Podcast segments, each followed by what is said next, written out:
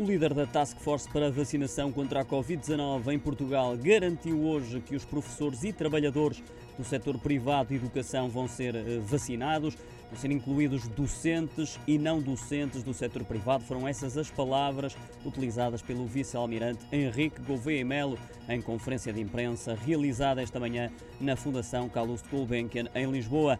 O líder do Task Force foi perentório, garantindo que vão ser incluídos os dois universos, ou seja, não só o ensino público, como também o ensino privado. Reconhecendo que há uma escassez de vacinas neste momento, projetou já um período em que as vacinas serão suficientes para fazer um ataque em paralelo a todas as necessidades, sem ser necessário tirar de uns para outros. Foram essas as declarações de Gouveia e Melo esta manhã. Por sua vez, o secretário de Estado da Saúde, Diogo Serra Lopes, também garantiu que a vacinação é universal, voluntária e gratuita e que não está em causa qualquer questão relativamente a este tema.